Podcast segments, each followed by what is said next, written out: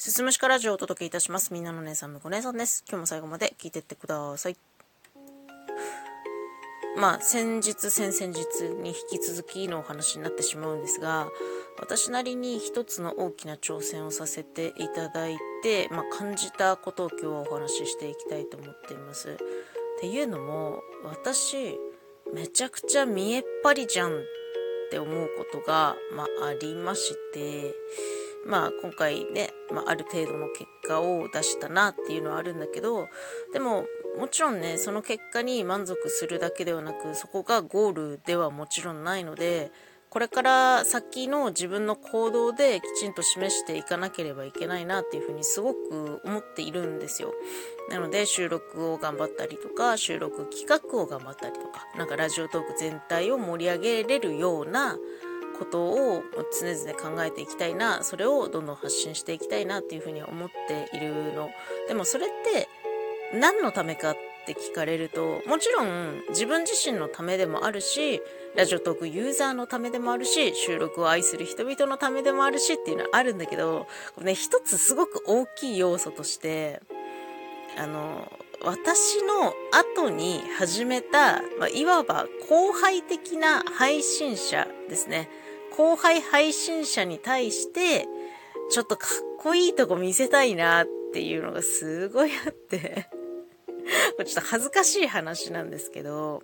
なんか、まあね、その、後から始めた人の中にはありがたいことに私のことを慕ってくれる人がいたりとか、あとはまあ、その、今回のことをきっかけに、いや、向こう姉さんかっこいいよって言ってくれる人がいたりとかね、あいいたんですよ。なんか、そういう人たちに、私は、こう、かっこいい姿を見せ続けなきゃ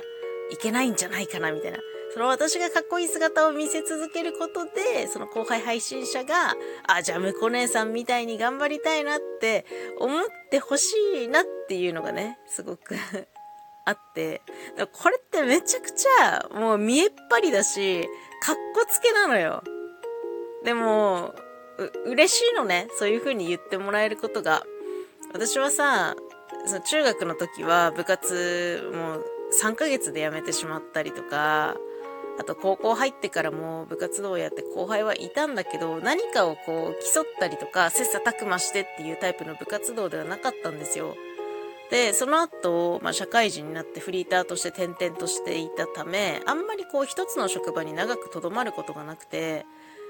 生きてきた中で後輩って呼べる人たちってそんなに多くなかったのね。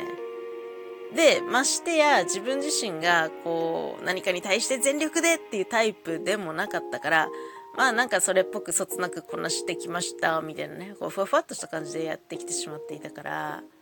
今まあラジオトークはあくまで趣味ではありますけれども、その限られた時間の中でなるべく全力でっていう気持ちではもちろんあって、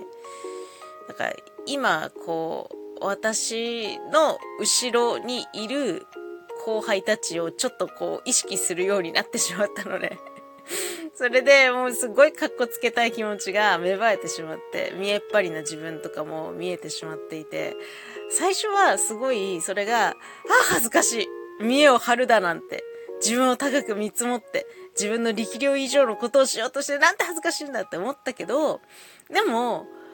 まあ、それが逆に自分自身のモチベーションになるのであれば、そんなに悪いことじゃないんじゃないのっていうふうに、今少し思ってきていますね。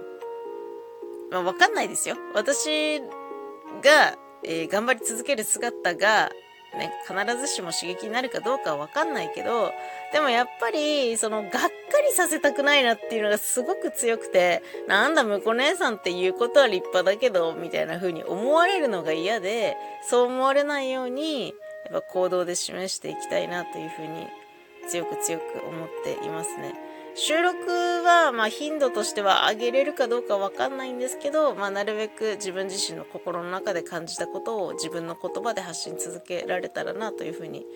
思ってますのでね、まあ、これからも変わらず聞いてくださると嬉しいなと思っているしなるべくもうほんのちょっとでもかっこつけさせてほしいなっていう気持ちがありますっていうお話でした。最後まで聞いていただいてありがとうございます。また次回もよろしくお願いします。